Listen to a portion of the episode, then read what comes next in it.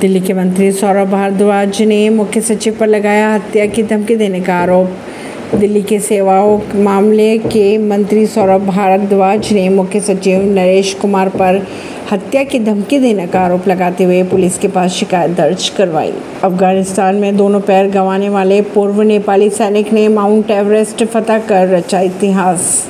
बिहार के सीएम नीतीश कुमार ने 40 दिनों में दूसरी बार दिल्ली के सीएम केजरीवाल से की मुलाकात। बिहार के मुख्यमंत्री नीतीश कुमार ने उप मुख्यमंत्री तेजस्वी यादव के साथ रविवार को दिल्ली के मुख्यमंत्री अरविंद केजरीवाल से दिल्ली स्थित उनके आवास पर मुलाकात की। मुलाकात के बाद नीतीश ने कहा हम देश के सभी विपक्षी दलों को एक साथ लाने की कोशिश में लगे हुए हैं। एम के पूर्व प्रधान सचिव ने कहा पीएम मोदी 2000 के नोट जारी करने के पक्ष में नहीं थे। सी खबरों को जानने के लिए जुड़े रहिए जनता श्रेष्ठता पॉडकास्ट से। परवीन सिंह दिल्ली से।